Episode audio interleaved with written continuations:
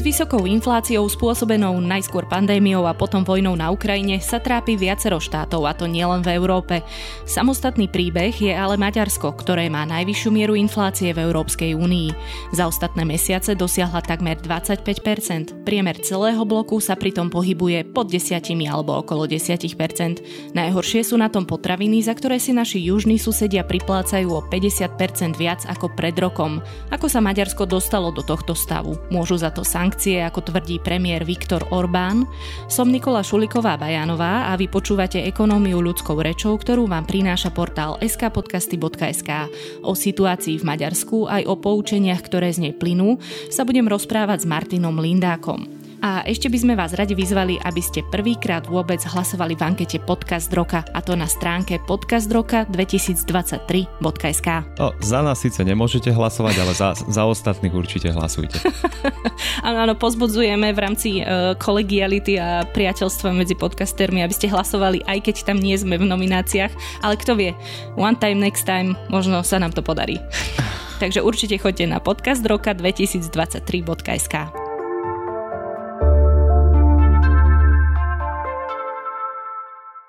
Ekonómiu ľudskou rečou vám prináša Telekom. Ak hľadáte pre svoju firmu komplexné digitálne riešenia, Telekom je tu pre vás. Nechajte správu siete, cloudu a IT bezpečnosť na profesionálov z Telekomu a vy sa môžete plne sústrediť na vaše podnikanie. Viac informácií nájdete na webe telekom.sk alebo kliknite na odkaz v popise tohto podcastu. Martin, inflácia je všade. Aj na Slovensku, aj v Česku, aj v Polsku, aj v Nemecku, aj vo Francúzsku. Čím je tá maďarská hodná tej zvýšenej pozornosti, ktorú jej teraz ideme venovať. Na maďarskú infláciu sa preto teraz vlastne pozeráme, lebo je skrátka najvyššia v celej Európskej únii. Za posledné dáta, ktoré máme v apríli, bola 24%, okolo 24%. A čo je zaujímavosťou, tak ako si hovorila na začiatku, že potraviny tam rastú veľmi výrazne. Niekedy na prelome rokov to bolo 50%, v súčasnosti to je necelých 40% medziročne. Čiže to skutočne veľmi vysoká inflácia a má zmysel sa tým ako keby zaoberať, pretože vyslovene, že Maďarsko je takou ako keby chybou metrixe v celej tej Európskej únii. To som veľmi teda zvedavá, že o akú chybu presne ide. Tak si to poďme na úvod zhrnúť. Už si povedal, že v apríli bolo nameraných nejakých 24%, vieme, že už presiahla v tých predošlých mesiacoch aj 25%. Čo si teda vieme ešte o tej inflácii na, na začiatok povedať? Keď sme na to išli tak všeobecnejšie, tak v zásade inflácia nám odráža rast cien nejakého spotrebného koša tovarov v každom štáte vlastne aj v rámci Európskej únie, aby bola tá štatistika nejak harmonizovaná, je ten kôš tovarov, ktorý bežný spotrebiteľ nakupuje daný trošku inak. Hej, že Napríklad v krajinách bývalého sovietského zväzu, kde patrí aj Slovensko, Maďarsko, Polsko, Česko, bude vyšší podiel vlastne potravín v tom spotrebnom koši, lebo sme trošku chudobnejšími krajinami ako Západ, kde už na Západe dávajú viac peňazí na luxusnejšie tovary. Ale zase na druhej strane dávajú viac peňazí na bývanie, čo my dávame napríklad menej. Hej? Ja som si to chvíľu predstavovala aj tak, že ten spotrebný kôž je na Slovensku sú zemiaky, vajcia, mlieko a vo Francúzsku sú to síry, víno neviem čo všetko. Ale akože ono, ono prakticky to tak je, lebo oni tam vyberajú, že myslím, že až tisíce potravín, ale respektíve potravín položiek, ktoré sú v tom spotrebnom koši a každá tá položka má nejakú váhu.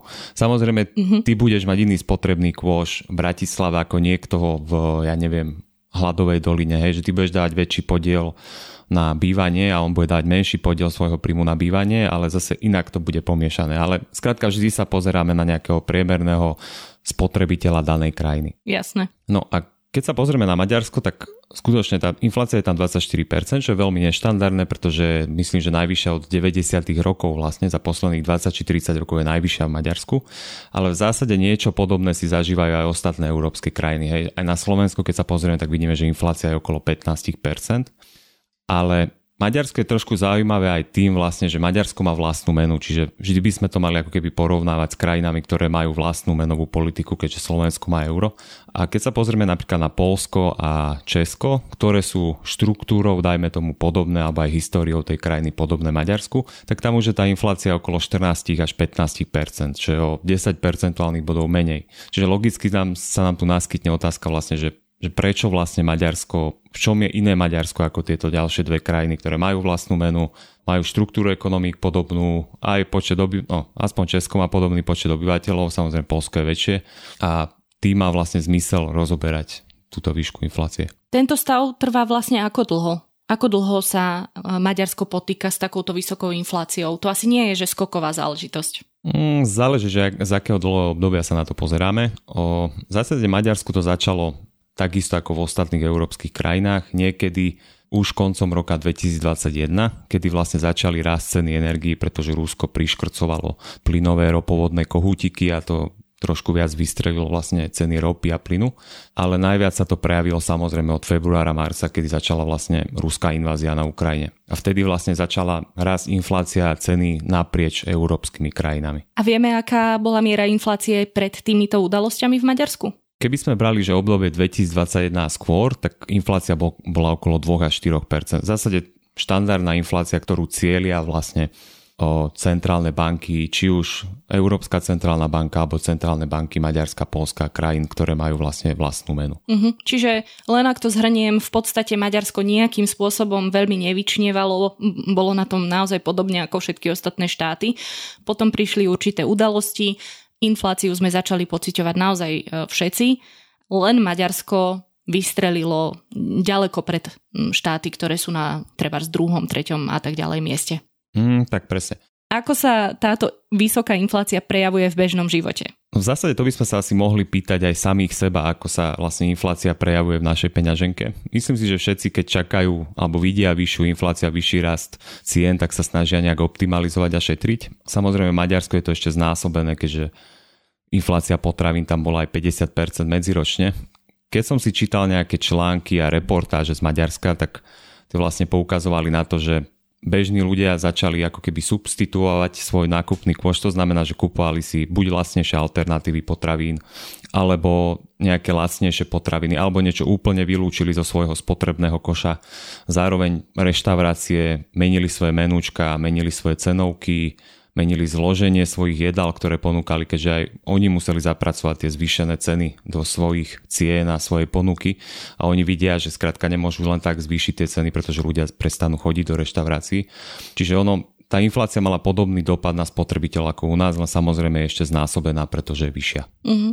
Ja môžem doplniť, že Rozprávala som sa aj s nejakými známymi, ktorí žijú v Maďarsku, potvrdili, čo samozrejme robíme aj my, ale potvrdili napríklad teda tie tézy, že tiež si už dávajú pozor na to, čo nakupujú, alebo aj cítia v podstate vo vzduchu, že aj iní ľudia e, si vyberajú pozornejšie to, čo nakupujú.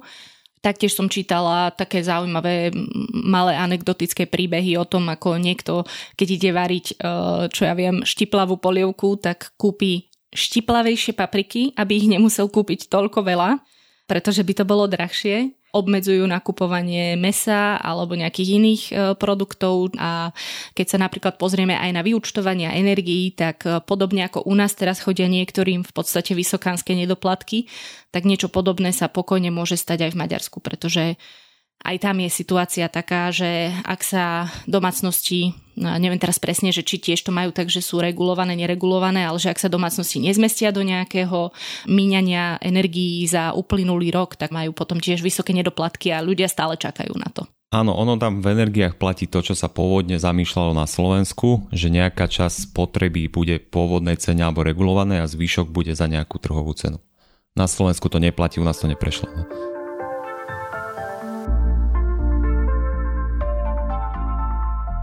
Poďme si teraz povedať, že ako sa toto stalo, lebo dôvodov je viacero, nejaké si už aj trochu naznačil, ale tak poďme pekne po poriadku. Čo je to, čo robilo Maďarsko spolu so všetkými ostatnými štátmi a kedy prišiel ten zlomový moment alebo bod, kedy sa odchýlilo alebo vychýlilo z tej trajektórie a iba poháňalo tú infláciu až do súčasných čísel? Ono je veľmi veľmi ťažko ako keby povedať, že čo, ktoré opatrenie alebo ktorý faktor mal akú váhu v tom celkovom mixe, ktorý mal vplyv vlastne na infláciu, ale je niekoľko takých faktorov a niekoľko bodov, ktoré sa spomínajú a spomína ich napríklad aj Medzinárodný menový fond vo svojich analýzach. Napríklad ten sa pozeral na obdobie, že aj spred covidu a až po súčasnosť, keďže politika menová aj fiskálna bola iná počas covidu. Napríklad v súčasnosti vidíme, že Štáty a centrálne banky sa snažia veľmi obmedzovať infláciu, dvíhajú úrokové sázby, snažia sa trošku spomaliť ten ekonomický život, aby, aby to nesklzlo do takej tej inflačnej špirály, kedy už nebudú vedieť, čo s tým ďalej. A práve počas pandémie to bolo presne, presne úplne naopak, že videli sme, že hrozili nám lockdowny, nevedeli sme, čo bude zajtra, o mesiac, o pol roka. Ten ekonomický život sa zastavoval, boli obmedzenia, problém v dodávateľských reťazcoch a tak ďalej. Tak štáty a vlastne centrálne banky sa snažili veľmi uvoľňovať svoje politiky. To znamená, že stiahli tie úrokové sazby veľmi nízko, štáty zavádzali všelijaké opatrenia, neviem, na Slovensku mi napadne Kurzarbeit, potom rôzne dotačné schémy pre podnikateľov, odklad daňových priznania a tak ďalej. To je všetko sú to také veci, ktoré vlastne pomôžu podnikateľom a ľuďom prečkať ťažké obdobie, aby potom zase sa mohli mať dobre. No a štáty a centrálne banky na to vyňali veľa peňazí, tých opatrení bolo veľa. No a tí analytici Medzinárodného menového fondu vravia, že Maďarsku bola tá fiskálna menová politika najviac uvoľnenia v európskych krajinách, čo už bol taký ten prvý faktor, ktorý hrá rolu aj, aj dneska vlastne, že oni ako keby tak chceli pomôcť tej ekonomike, že až to prepálili a samozrejme oni nevedeli, čo sa stane, že bude invázia Ruska na Ukrajinu a nastane, nastanú inflačné časy, ale skrátka hrá im to teraz nie veľmi do karát Maďarsku, menej ako ostatným štátom. To je taký prvý väčší faktor, ktorý sa spomína. A potom sú tam také tie ďalšie menšie faktory.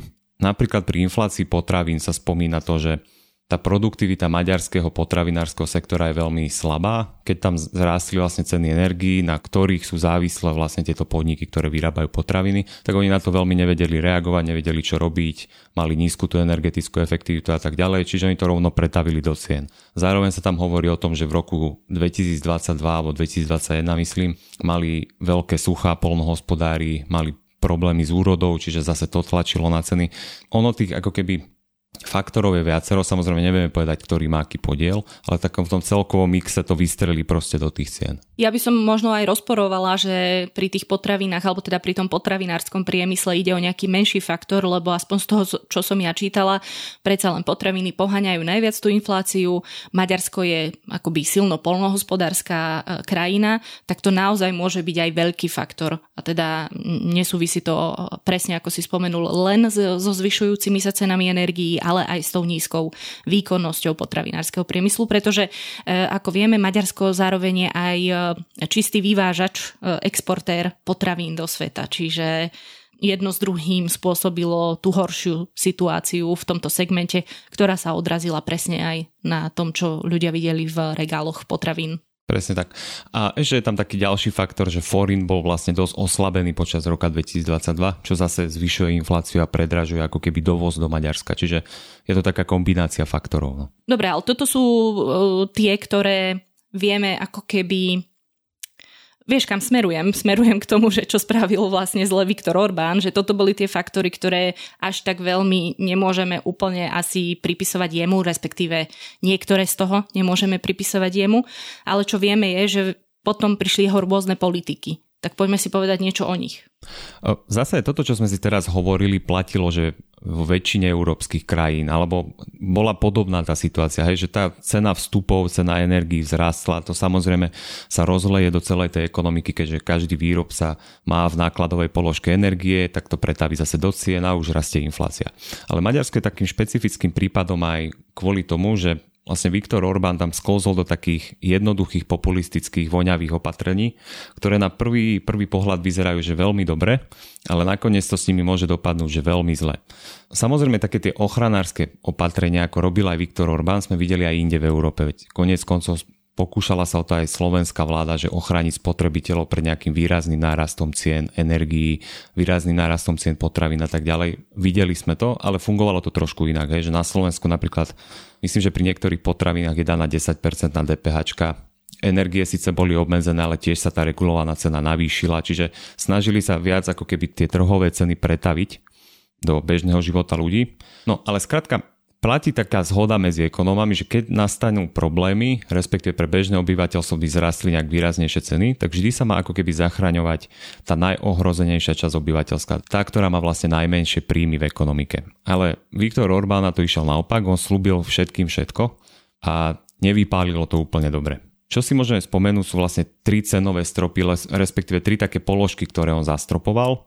Úplne na začiatku začal ešte s reguláciou vlastne cien energií. S tým začal ešte niekedy v roku 2014, čo zase nie je zlé, akože energie sú zastropované aj na Slovensku pre bežného spotrebiteľa so spotrebou, myslím, že do 3 MWh ročne, alebo nejak tak to je nastavené.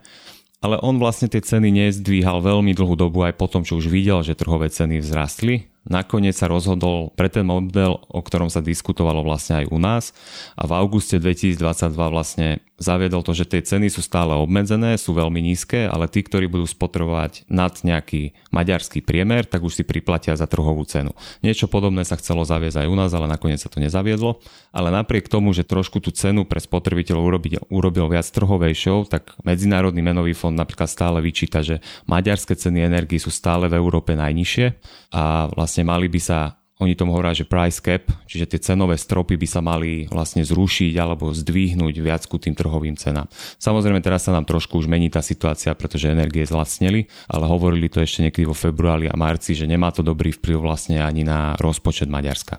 Keby sme išli do neskoršieho obdobia, tak veľmi známym príkladom si myslím, že Orbánovej tejto populistickej politiky sa stali vlastne cenové stropy na benzín a naftu.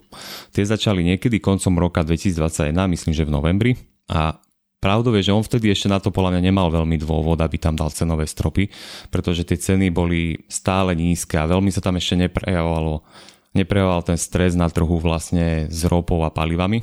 Napriek tomu zastropoval cenu benzínu aj nafty na 1,30 eur. Myslím, že vtedy bola trhová okolo 1,40 eur a zaviedol to tak, že bolo to dané pre všetkých. Vlastne aj pre zahraničných ľudí, čiže aj Slováci mohli ísť tam tankovať za zastropovanú cenu, aj domáci a hociaké vlastne váhové kategórie vozidiel. Či už to boli kamióny, nejaké väčšie nákladiaky alebo bežné osobné auta. On potom neskôr vlastne zistili, že veľmi im to nefunguje a niektoré pumpy už začali mať problémy. Oni sa to potom snažili zachraňovať tým, že dali im nejaké lepšie splatkové kalendáre, nejakú podporu z rozpočtu a tak, aby neskrachovali, pretože samozrejme pumpári majú väčšinou najnižšiu maržu v celom tom cykle od, od dodávky tej ropy cez výrobu paliva až po dodanie ku konečnému spotrebiteľovi. A samozrejme tí menší pumpári súkromní majú pravdepodobne nižšie marže, čiže tí sa dostali do problémov. No a oni keď vo vláde vlastne zistili, že to veľmi nefunguje, tak niekedy v marci 2022 už to obmedzili, už nad 7,5 tony vlastne všetci tankovali za trhovú cenu a zahraničné auta nad 3,5 tony, čiže všetko ťažšie ako osobné auto alebo malá dodávka. Nakoniec ani toto nestačilo a neskôr už to obmedzili takže už všetci cudzinci vlastne nemohli tankovať Maďarsku za zastropovanú cenu, museli za trhovú a myslím, že v Maďarsku to bolo, že do 3,5 tony mohli ešte stále tankovať za obmedzenú cenu a už všetko nad už platili trhovú cenu. Výnimku mali myslím, že len kombajny a nejaké, niečo také, že kvôli úrode kombajny a všetky tie vozidla, ktoré súvisia s polnohospodárstvom. A tuto vlastne už začali také prvé problémy, lebo Európska únia začala vyčítať Orbánovi, že to skrátka obmedzenie voľného trhu a nemôže selektovať ako keby obyvateľov Európskej únie, že teraz Slováci budú tankovať za trhové ceny a Maďari s maďarskými značkami môžu tankovať za 1,30 eur. Čiže tu už boli aj nejaké také tie právne dôsledky a nakoniec aj tak sa ten cenový strop zrušil v decembri 2022, pretože to nefungovalo. Aj samotný maďarský MOL, ktorý skrátka má ako keby monopol na tú výrobu ropy v Maďarsku, niečo ako u nás Slovna, že skrátka máme síce viacero typov čerpacích staníc, ale väčšina z nich kupuje tú ropu, respektíve tie motorové paliva od Slovnaftu, aj samotný MOL povedal, že má problém, problém s dodávkou a ten dopyt sa príliš zvýšil a všetci sa chceli predzásobiť. Potom už pumpy samozrejme obmedzili, že môžete mať len 50 litrov na deň natankované, pretože my už nemáme dostatok palív a tak ďalej.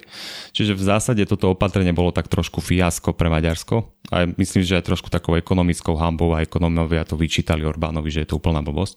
A potom tretím cenovým stropom bol vlastne cenový strop na jedlo. Ten sa začal vlastne po invázii už vo februári a prakticky trvá dodnes. Tento cenový strop bol v zásade taký jednoduchý. Orbán alebo vláda vybrala niektoré položky, ktoré sú najviac nakupované alebo najviac potrebné, ako je cukor, múka, nejaký slnečnicový olej, kuracie meso a podobne a zastropovali vlastne ceny týchto potravín. Tento strop fungoval do apríla, do konca apríla vlastne 2023 a odtedy sa tak trošku transformoval a keď si dobre pamätám, tak vláda tam určila, že musia predávať nejaké potraviny ako keby zo zľavou alebo niečo také, ale v zásade je to vždy, vždy skrytý cenový strop. No ale celkovo, že tieto cenové stropy na potraviny spôsobili len to, že síce tie potraviny boli lacnejšie, ale tí potravinári alebo reťazce spravili to, že tú maržu si chceli vypýtať na iných potravinách, ktoré neboli vlastne zastropované. Čiže v konečnom dôsledku, keď niekto si má nejaký svoj spotrebný kôš, tak aj tak ho mal drahší, pretože síce mal kuracie meso lacnejšie, ale ja neviem, kúpil si smotanu, ktorá bola už zase drahšia kvôli tomu kuraciemu mesu. Čiže, čiže veľmi s tým nevyhrali a vlastne Medzinárodný menový fond vo svojich analýzach všetky tieto cenové stropy vlastne nie že napáda, ale hovorí, že sú skrátka blbosť a mali by sa zrušiť, pretože nemá to zmysel. Na konci dňa tie firmy si to aj tak vypýtajú od tých spotrebiteľov inak, pretože ich tá inflácia zasahuje ako keby hneď. A skrátka takto v ekonomike funguje, že keď im rastú náklady, tak oni to chcú pretaviť do svojich cien, keď vedia. Čiže veľmi to nebolo prínosné opatrenie a naviac samozrejme vláda ako keby pri týchto cenových stropoch musí na to využívať aj svoje peniaze, čo sú zase v konečnom dôsledku dane od bežných ľudí a občanov Maďarska.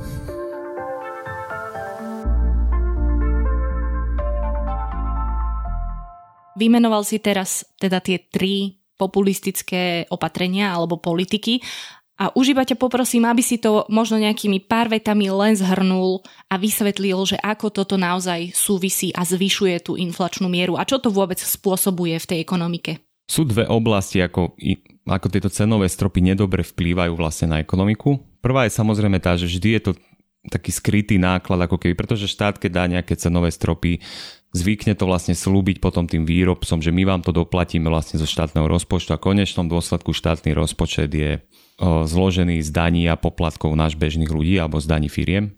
Čiže v konečnom dôsledku je to len dlhší ten reťazec, ako sa to zase dostane nejak do tej ekonomiky. A druhou oblasťou je napríklad Medzinárodný menový fond to kritizoval, že veľmi to bráni menovej politike a samozrejme aj fiskálnej politike ako keby brániť alebo zabraňovať tej inflácii a zabezpečovať to znižovanie inflácie. Hej, lebo Centrálna banka napríklad v Maďarsku zvýšila úrokovú sázbu, myslím, že pred dvoma rokmi to bolo okolo 1 až 2% a základná sázba v súčasnosti je 13%, čo je najvyššia v Európskej únie, keď sa nemýlim. Myslím, že už len Turecko má vyššiu, vyššiu základnú úrokovú sazbu.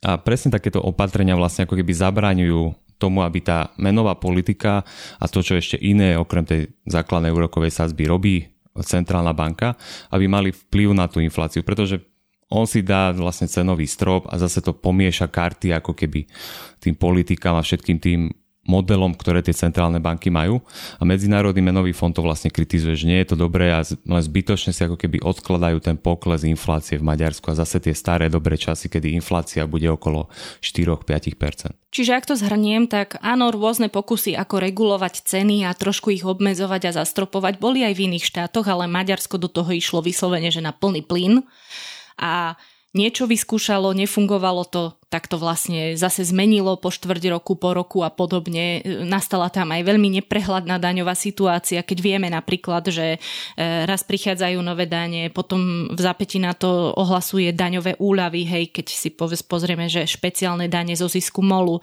alebo aeroliniek alebo eh, výrobcov liekov a podobne a oproti tomu dá daňové úlavy pre matky do 30 rokov eh, z príjmu fyzických osôb, že vlastne vytvoril tam také aj prostredie zároveň, ktoré je mm, zvonku na pohľad chaotické, nepredvídateľné, čo Maďarsku vo výsledku aj znižuje tie ratingy pre zahraničných investorov. Takto keď to celé dám dokopy, tak to dáva zmysel? O, presne tak, ono, Maďarsko je v tejto situácii ešte v horšom v tom, že má vlastnú menu, vlastný maďarský forint. A napríklad toto niekedy, ja si myslím, že pozitívom týchto krajín, pretože tí politici sú ako keby trošku viac, nechcem to povedať tak hnusne, že majú viac nôž pod krkom, ale sú viac obmedzení skrátka vo svojom vyčíňaní politickom. Pretože tak, ako si spomínala, že veľký vplyv na to, ako funguje maďarský rozpočet alebo maďarská vláda, ako sa chová, má vplyv rating. No a ten rating je väčšin, väčšinou daný na štátne dlhopisy daných krajín, cez ktoré sa vlastne financujú tie vlády. Požičiavajú si na trhoch, predávajú svoje dlhopisy investorom a oni z toho majú peniaze do štátneho rozpočtu. Čím kryjú výdavky alebo nejakú spotrebu a tak ďalej. No a presne, že krajiny, ktoré majú vlastnú menu, tak sú viac náchylnejšie na to, že tí investori zmenia vlastne názor na maďarské dlhopisy, na chovanie maďarskej vlády a tak ďalej. Oni to skôr vedia prejaviť, aj, že úrokové sadzby sa im zrazu zvýšia a už to bude Maďarsko viac stáť, pretože ten dlhopis bude ako keby, tie splátky dlhopisu budú drahšie pre Maďarsko a tak ďalej. Zatiaľ čo na Slovensku tým, že máme euro, tak vlastne my ťažíme z tej povesti aj tých lepších a úspešnejších krajín, ako je napríklad rozpočtovo zodpovedné Nemecko, Francúzsko a tak ďalej. Čiže my máme logicky tie úrokové sádzby na dlhopisoch nižšie a u nás si politici môžu dovoliť viac vyčíňať, pretože ten rating sa tak rýchlo nezhorší a investori stále budú sa nás pozerať, že OK, že my máme štátne dlhopisy, ktoré sú v eurách a skrátka sú bezpečnejšie tieto dlhopisy, pretože sú v eurozóne ako tie, ktoré sú v Maďarsku, Polsku alebo Česku. Čiže Orbán je podľa mňa ešte že viac chytený pod krkom, napriek tomu išiel do toho, do týchto opatrení, ktoré veľmi Maďarsku nevyhovujú v konečnom dôsledku, ako si povedala, že robia bordel v krajine. No a vieme, že on hádže tú vysokú infláciu na sankcie zo strany Európskej únie, ktorým Maďarsko čelí pre porušovanie pravidiel právneho štátu a nalieva naozaj milióny, milióny forintov do kampane Fides, takže Veľmi sa nedá hovoriť o tom, že by ľudia neverili tejto téze, že za to môže Európska únia. Aké ale také tie ekonomické následky v podstate toto všetko má? A ekonomické myslím teraz aj pre spoločnosť, pre budúcnosť. Čo vlastne Maďarsko čaká, ak sa z takejto inflácie nevyhrabe? Nepovedal by som, že Maďarsku hrozí nejaký negatívny scenár. Tak dlhodobé scenáre hovoria o tom, že inflácia sa v dvoch, troch rokoch dostane na pôvodné úrovne alebo pod, skrátka pod 10%, pod dvojciferné čísla. Platí to aj v celej Európskej únii a v ostatných krajinách. A nemyslím si, že by nastalo teraz nejaká apokalypsa, že fakt budú mať inflačnú špirálu a vyletí tam inflácia ešte vyššie. To pravdepodobne nie, ale skôr to myslím, že vníma zlé svetlo ako keby na, Maďars, na Orbánovú politiku a celkovú ekonomiku Maďarska, že tí investori tam nebudú chcieť prísť, pretože vidia, že ako rýchlo sa tam dane menia, ako rýchlo sa tam menia podmienky, zrazu tam sú cenové stropy, o pol roka tam nie sú cenové stropy. Čiže myslím si, že to všetko hrá rolu v očiach tých investorov, že keď sa niekde rozhodnú ísť investovať. Veď aj keby sme sa my nad tým zamysleli, že mám teraz kopec peňazí, ktoré môžem investovať do nejakej fabriky a mám si vybrať krajinu, tak presne na tieto veci sa budeme pozerať.